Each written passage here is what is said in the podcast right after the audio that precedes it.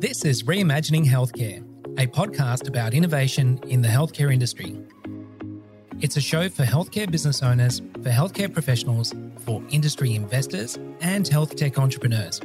On the show, I talk to health tech and healthcare innovators to uncover how they're reimagining and building a world of seamless digital healthcare experiences and how that fits into people's lives. I'm your host, Yanni Sopanos. Today, I'm speaking with Dr. Joseph Mocanu, co founder and managing director of Verge Health Tech Fund, an investment fund focused on early stage healthcare technology companies relevant to emerging markets. Joseph shares his background and how that led to starting up a purpose driven, founder friendly early stage health tech fund and why this is important. We talk about what Verge is focused on investing in the types of problems and scale of problems in health that drive those decisions, and the types of skills and attributes, as well as chemistry needed from founders to bring it all together. Whilst we're discussing an investor's perspective today, these views and opinions are not investment advice and are the opinions of our guest in a general discussion. If you're at the startup of your journey in health tech, you'll get a lot out of this perspective, and moreover, understanding that not all capital is the same. And generally, it's important to assess for yourself what type of capital you need, when you need it, and under what circumstances. Knowing a little more about the types of funds and their motivations could be helpful in answering such questions. Let's jump in. Well, hey Joseph, how are you doing today? Hey, good, Yanni. How are you? Very well, thanks. I'm keen to sort of unpack your journey kind of leading into this because you've sort of got quite a number of things that have come together for you in the background. Perhaps you could talk to me about the journey that led you to starting up the fund, the Verge Health Tech Fund that you're currently involved with. Coming together is a very nice way that you've put of a very squiggly career path from point A to B instead of something that's quite linear. I can do this disjointedly and to say that I started as a venture investor because I wanted to do angel investing full time and I didn't have the money to do it full time at the time. The reason I started a venture fund is because I couldn't find a venture fund that invested in kind of things that I was interested in and felt passionate about, which in this case were technologies that could radically move the needle in improving access, affordability, quality, and efficiency of healthcare for everyone especially those in emerging markets, not just those who are, are living in the more developed markets, which had been historically the focus of medical innovation. Unfortunately, there's not as many of us by any factor living in developed markets versus those living in emerging markets. And there's a lot of human suffering that can be avoided with some relatively low hanging fruit solutions what got me to be an angel investor, what even gave me the courage to do any sort of these things would really rely upon my background in both technology and business. So, on the technology side, I started very young as a computer programmer, decided that I can't really change the world with computer games. So, I wanted to become a scientist to look for cures to various things that made us unwell and even old that took me to pursue an undergrad in science and molecular genetics. Then I wanted to become a scientist full on, which meant doing a PhD. And so I did a PhD in medical biophysics, both of this at the University of Toronto. And then my uh, entry into business came quite accidental. I uh, was helping a medical doctor that I randomly met through a family friend with some problems on the brain, and that turned into a real time brain imaging system that used a plurality of EEG electrodes to try to determine where the electrical activity in your brain comes from 2000 times a second. That took me into the world of entrepreneurship, the need to raise capital, the need to take an innovation and put it beyond simply the merit of the science or the early product and think about how it can actually have an impact in society and the multi step complicated journey to get to that end point. That also led me to business school. It led me to desiring a career in investment.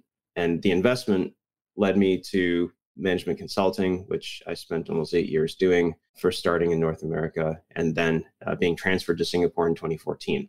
Now, the angel investments began just after I moved to Singapore well, frankly, I was getting a bit more senior. And as you may be aware, the taxes in Singapore are a little bit lower than they are in Canada. And started meeting all these great entrepreneurs who are trying to make a difference, low hanging fruit, simple technological solutions, but they had a real struggle raising capital. It was the right place and the right time, and the right amount of idealism and maybe hubris from myself to think I could make a difference with a small check. I guess I got lucky because they did make a difference. One of the things that really stuck out when I first became aware of you and met you is that probably two key things. One is that you're very focused on health tech. And so that was immediately attractive. It's like, I have to get to know Joseph. I feel a sense of kindred spirit, so to speak. And you also combine, I think, sort of meaning and purpose around what's driving your particular aspirations. And from what I can tell, that's been a big part of why you've created Verge. Do you want to talk to that? What is this purpose? What is this sort of drive that consolidates that backstory to bring you to a point where you productize that in the form of a health tech venture fund and put that out to the world? It's a very good question. I count myself as extremely fortunate to know what I actually want to do. Some people, they're even luckier, they figure this out in their 20s some people unfortunately never figure it out. So when I saw that there is a potential for me to help a heck of a lot of people with I have to say, like comparatively little effort. I mean, it's the entrepreneur that's doing all the work. They're the one that's risking everything. They could more often than not be working at Google or Amazon or Pfizer or wherever, but they've decided to forego that in order to pursue a mission to fix something that really sucks in the world fundamentally. For me, I realized that I didn't have any really big ideas of my own. I really wanted to do something to use my knowledge, use my training that could perhaps make a difference. Because the thing that it really, really bothers me is wasted potential. And if you've got hundreds of millions of people in circumstances where they can't realize their full potential because they're sick or their family members are sick and then they have to make a choice between say paying tuition or sending them to school or pursuing something that they're really excited about to pay medical bills or maybe they even lose their loved ones because they didn't have access to the necessary infrastructure or quality guidance that would have allowed them to continue living or living without disease burden that's a real shame. I mean, how many Einsteins are there? Like, how many people are yet to be discovered that we lost because of just such a dumb thing like maybe pneumonia or diarrhea or undiagnosed chronic disease that could have been prevented or at least mitigated that took out the breadwinner of the family, leaving the kid to picking fruits instead of going to school. That's something that really fundamentally bothers me. And I have to say that does have a selfish origin because I was made aware of my own mortality and those around me pretty early in life. And I wanted to do something that would make sure that I could live a longer and healthier life. And then I thought, well, there's probably tons of people that are more capable and smarter than I am that are better people altogether that deserve the same chance. So why don't we do it for everyone? And why does it have to be stratified by your socioeconomic status or where you're born. I think that relationship between that idealism or potentially how we as a species or even as a world can change for the better really does sit at the heart of the entrepreneur or a startup founder. There's often what I've found, I know it within myself and I know it within people that I've worked with over the years and currently work with, that it usually comes from a place of feeling challenged by the way things are and there's an inherent question in that why is it like this and then what follows from that is well what could be better and how do we sort of get there? So we tend to see the startup entrepreneur as some kind of unicorn example right that really dominates the headlines. And it kind of paints this picture that it has to be a moonshot. It has to be something that is so out of the blue type of thing. And, and yet I don't see it that way. I actually think and often say to founders that I talk to that, uh, sure, you know, it's appealing to try and chase a billion dollar startup or a multiple billion dollar startup. But what about the $100 million startup, the $50 million startup, the $300 million startup? There's startups that really make a meaningful impact without necessarily needing to be a Facebook or a Google per se. They can have much more impact day to day by actually just looking at those life problems not necessarily seeing it as it has to be the whole world all at once. It can be something that can happen systematically over time or that can integrate with things.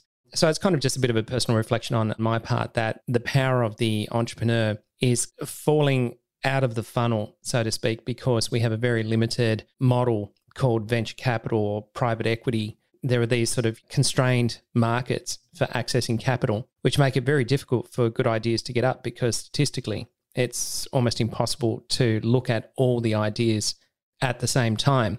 And so all these sort of great ideas that go begging that kind of fall out of that process and then bets are made on what's left, you know, that two, 3% that ultimately get in front of the right people at the right time. Has that been something that you've seen through your journey that either before or whilst you've actually been building? I think it's fair to say you sort of you're a few years in, but if you're a startup fund for health tech products, and particularly early stage, you've got to focus on startups and early stage type uh, health tech initiatives. How are you seeing the differentiation between what you're doing versus other more traditional ways of raising capital? We are a VC, and that follows a lot of the motions and the formula of how you approach an investor, the process of due diligence, running the deal, managing the portfolio afterwards, and eventually trying to return some money, hopefully much more than you started with to your investors. So that we have in common. I do think that we've hit upon a pretty important point that any investment has a risk return profile. And a lot of what is termed conventional venture is looking for power law distributions. So every single deal that they make has to have the potential to return a good proportion, if not the entire fund, because they're expecting a distribution where they have an excessively high failure rate. And when you are backing these really big moonshot ideas that are sometimes sound really, really bonkers until they're absolutely not, and they're everywhere in the world, you are going to have sort of return profile that you're looking for. That's a little bit different than looking for solutions to very well characterized problems. And that has a different risk profile potentially than going into completely uncharted territory. As a consequence, the returns that you require might be a little bit lower. We try to get in really early into companies. So that gives us a little bit more room to tolerate a little bit more risk. Our desired risk profile might effectively look a little bit lower than your traditional VC fund. And then the other thing is we're not swinging for the, the fences here with what we invest in, particularly because there are so many known low hanging fruit problems in healthcare that no one has really addressed yet properly.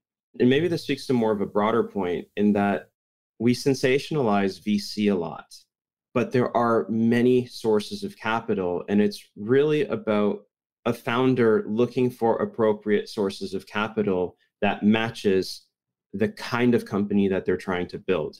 For example, what differentiates a founder building a startup versus an entrepreneur building a new retail location or a store, right? Or if it's a new physician opening their own clinic, all of these are new companies. But you're not going to go to the VC unless you're doing some space aged clinic. You're going to go to the bank to give you a line of credit to start your clinic because the risk return profile is very different than starting something absolutely from scratch. And the other thing that you need to take into consideration is the motivation for that money. Is it purely financial in nature or is it strategic in nature? Are they looking for something that is synergistic to their existing business? Or is it something that's of high interest or relevance to the organization or the person's mission vision? So you'll see a lot of talk about venture philanthropy where they'd at least like to return their capital or get some sort of modest rate but they want their investments to really focus on a particular cause. The challenge has really been about investor founder fit more so than anything. And that the VC world just sucks all the oxygen in the room because it's exciting and dynamic. It's more exciting to use the word unicorn than steady risk adjusted return rate. I see that a lot. And I remember back from my uni days sitting in lectures around investment analysis, and I was confounded about that portfolio diversification strategy kind of idea, which you touched on a bit earlier, which is there may be a star, there may be a cash cow, but more often than not, most things aren't going to go too well. And I often thought, I pondered about that even as I went into my own startup life as well. Wouldn't it be better if you, instead of sort of saying, look, I'm going to invest in 20 things, assuming that 15 will probably fail, three are going to be pretty strong, and there's going to be two really, possibly one or two off the Richter scale, so to speak. So, on average, across that investment spread, I'm going to come out better off. And I thought to myself, well, what if the 15 actually did all right as well? So that you still had space for the superstar. You had good cash cows in the portfolio, but you were making decisions very early in the piece to make sure that you didn't just assume you were going to fail at 15 out of 20, that you could actually do well out of those. And as life went on for me and I experienced my own failures and successes, it occurred to me that the people were the key ingredient, the type of people that you had in the business as early as possible would go towards mitigating the risk of failure. And too often, I think that dispassionate arm's length relationship with money within a venture capital type model looks at things too statistically and doesn't actually analyze the people that are in the business, the synergies, the chemistry, the relationship network in order to bring to bear the experience that's needed to keep it simple, and make very lean, smart choices as you're working through sort of product market fit and getting to a point where you get validation from the market that you're focused on the right problem. And it's generally agreed that there's value in that that can be captured in a price, for example, and that would actually be willingly paid to the startup. Because to me, it, it just intuitively makes sense. If you had 20 well performing businesses in a portfolio, that would be superior to having five and then just discarding 15. It seems like a lot of time wasted and money around those 15 that are just sort of casualties of the whole diversification strategy. And it's kind of been a, you know, those resources could have been put into getting the right people in at the right time. Does that resonate with you? And I guess the underlying thesis that you're working on as far as your fund strategy is concerned? It really does. Different investors have different objectives. My objective and Verge's objective is to impact as many lives positively as possible and get a respectable financial return for our investors. But really, it's the part of really changing health systems for the better and changing the health of people to give them longer, more meaningful, and disease burdened lives. Look, I don't think any VC wants to lose 75% of their portfolio. I don't think they wake up in the morning and say, you know what, these are the ones I'm going to sacrifice, or everyone has to invest in companies that they feel will realize the objectives of what they've promised their investors. And there's a very different thing to say, okay, here are 50 problems that we're going to try to address by making select investments in each of these areas versus we want to create a bold and exciting future of things that we've never seen before. And predicting the future is a heck of a lot harder than fixing known problems. And fixing known problems is already really, really hard. It just so happens that our philosophy is to focus more on fixing the known problems and maybe designing a better, more integrated, connected health system globally versus we're going to go into space or we're going to try to find more advanced materials using technologies that we don't fully understand, but we think that one of these might work really well there are different investors for different purposes. That's fundamentally what it comes to. And some investments are just ultra high risk. And if you've got something that's ultra high risk, you need ultra high returns. So tell me, what's your definition of health tech? I think there are many definitions of health tech as there are people practicing in health tech. My definition of health tech is actually the use of technology to promote, maintain, restore, augment health.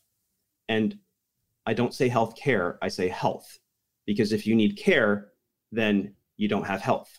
So care is a subset of what it would take to maintain and restore care. But fundamentally, you don't want to get sick to begin with. And in fact, everything that is healthcare today is in fact sick care. So it's really the focus on health as opposed to care that idea is sort of not necessarily constrained to software or devices. It's kind of any tech that promotes those objectives or outcomes that you're describing. Yeah. Now, for practical considerations, there are things that are more difficult to invest into. So it is easier to, as a small fund, to invest in small, inexpensive devices. But it is more difficult for us to invest in biotech or invasive medical devices, not to say that they don't have their place or any really widespread consumer device like a Fitbit, we're not set up to do those kind of investments, even though they potentially could fall under the realm of health tech. So, more practically, we have to also keep in mind our own capabilities. And what our other objective is, is really expanding access. And with a biotech innovation, it's very difficult to expand access when you need a whole clinical and financial infrastructure around to support this. I would agree. I think that uh, medtech, health tech distinction comes out through that, where the medtech needs to prove the claim that it's making. And so that builds a lot of cost, time, and risk into getting to market and then potentially realizing that the market won't even engage with it. I think health tech really starts to look at these today problems, the gaps, so to speak, or even just better ways to do what we need to do today. We know we need to do things in healthcare today, and both from a consumer standpoint as well as a health provider standpoint. And I see it as an industry under construction. There's just so many gaps in the market. There seems to be some pillars emerging, particularly around things like clinical information systems and APIs and interoperability. But the extension now out into the lives of the community is where the gaps need to continuously be addressed.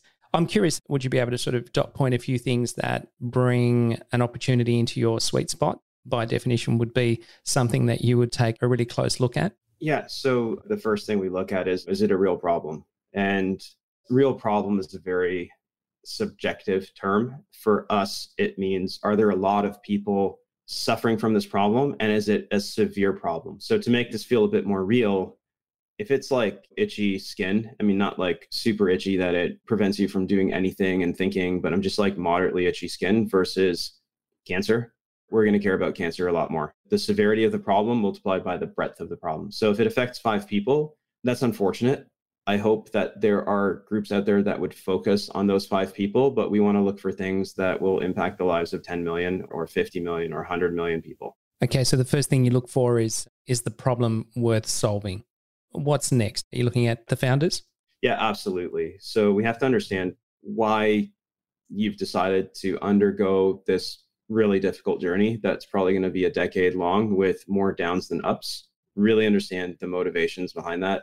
In terms of expertise, we really want to look for clinical, technical, and commercial experience and expertise because health tech is so multifaceted that I feel like you need a broader foundational skill set in order to build a successful company in the space it's really weird. There's a book called Super Founders by Ali Tamaseb, which I really recommend everyone reads. The health sector was the only sector where you had a much higher statistically significant difference in successful founders coming from that same sector versus everything else were coming from that same sector may have no impact or even an increase your chance of failure. Healthcare, that was the single industry where coming from healthcare gave you a much higher chance of succeeding.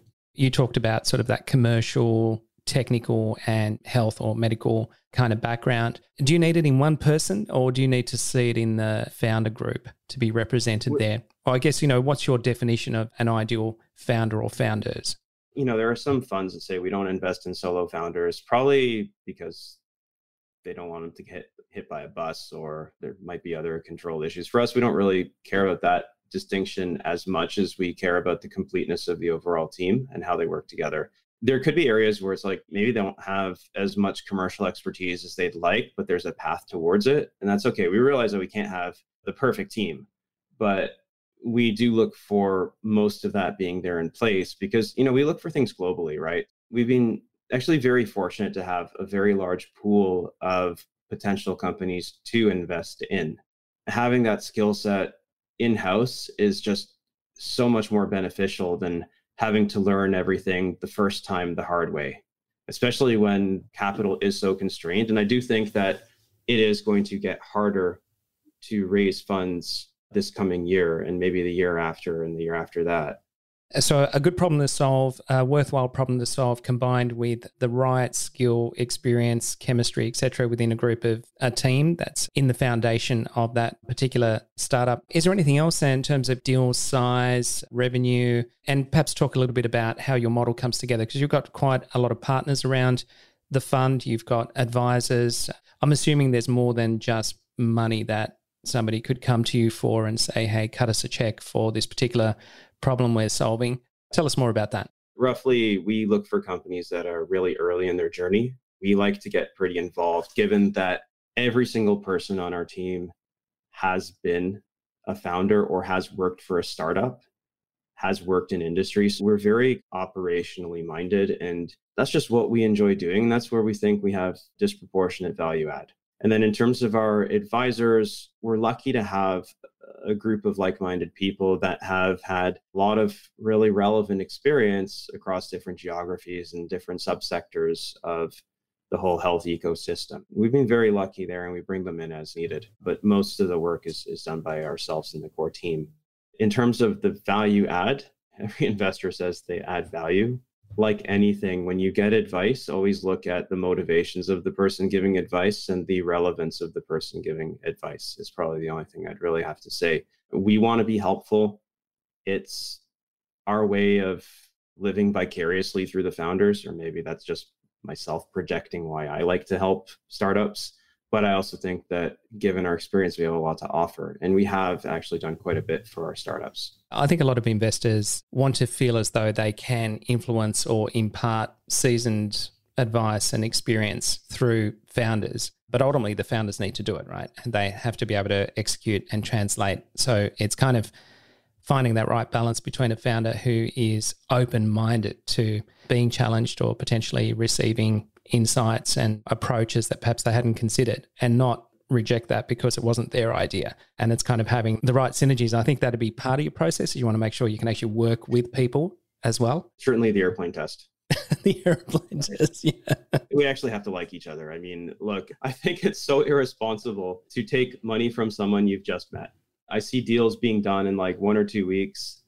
And that is essentially like getting married after the first date because this, this is such a horrible statistic, but depending on which country you live in, your startup may last longer than your marriage. Or depending how well you run your startup, your startup may run may run longer than your marriage. So if the startup's if, if the child, going, right? It could be the child. Yeah. If you're making a decision as to who you want as an investor after just meeting them, that's super dangerous. So there has to be that chemistry and fit. You have to date for a bit. So the best time to seek investment is when you don't need the money.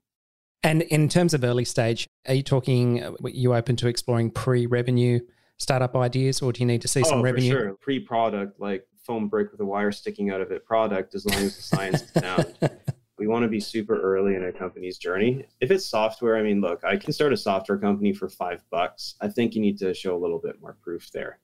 If it's something that's a little bit more technical and a little bit more capital intensive and challenging, yeah, being prototype phase is, is, is totally fine.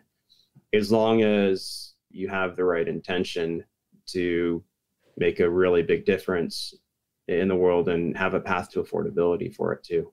It's a really great initiative. There seems to be a decent amount of capital around when it comes to a certain deal size and above.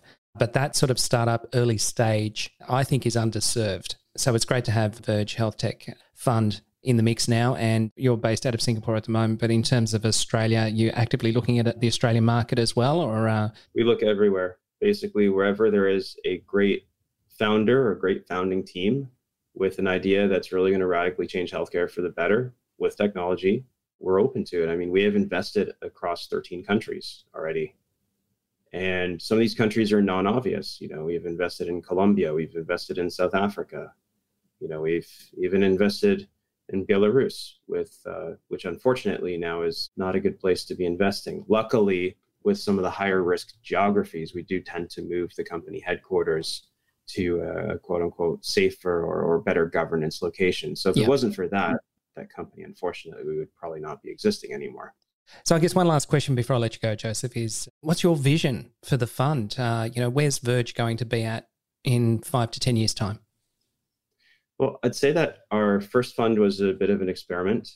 It's a small fund, so it's actually we've we fully deployed it. Given that we've now impacted over six million lives with our first fund, we want to do more. This was an experiment. It seems to be working quite well, so it's time to do more. It's time to go bigger. So that's really what we want to do. We're just scratching the surface with our 15 companies. And what would it look like? What would the impact look like if we had 50 companies? What would it look like if we had 100 companies? What would it look like if we had 10 times or 20 times the resources? So that's uh, that's really where we're going. We're like any startup, we're now kind of in the scale phase there's a lot of experience that you're learning that would benefit the companies within the portfolio as well. So, Joseph, thanks so much for coming along today. I really appreciate hearing about your story. And as I mentioned earlier, delighted that you actually have a focus on health tech and it's driven by purpose. And it's a very noble synthesis um, between producing financially sustainable outcomes from an investor standpoint, but actually making a difference to the world around us. And it, it really aligns with my own kind of purpose, uh, which is about achieving a world of integrated digital health empowerment for all people. And I look forward to hearing your story unfold as we go forward. Thanks, Joseph. Thanks so much, Yanni. It's been an honor and a pleasure.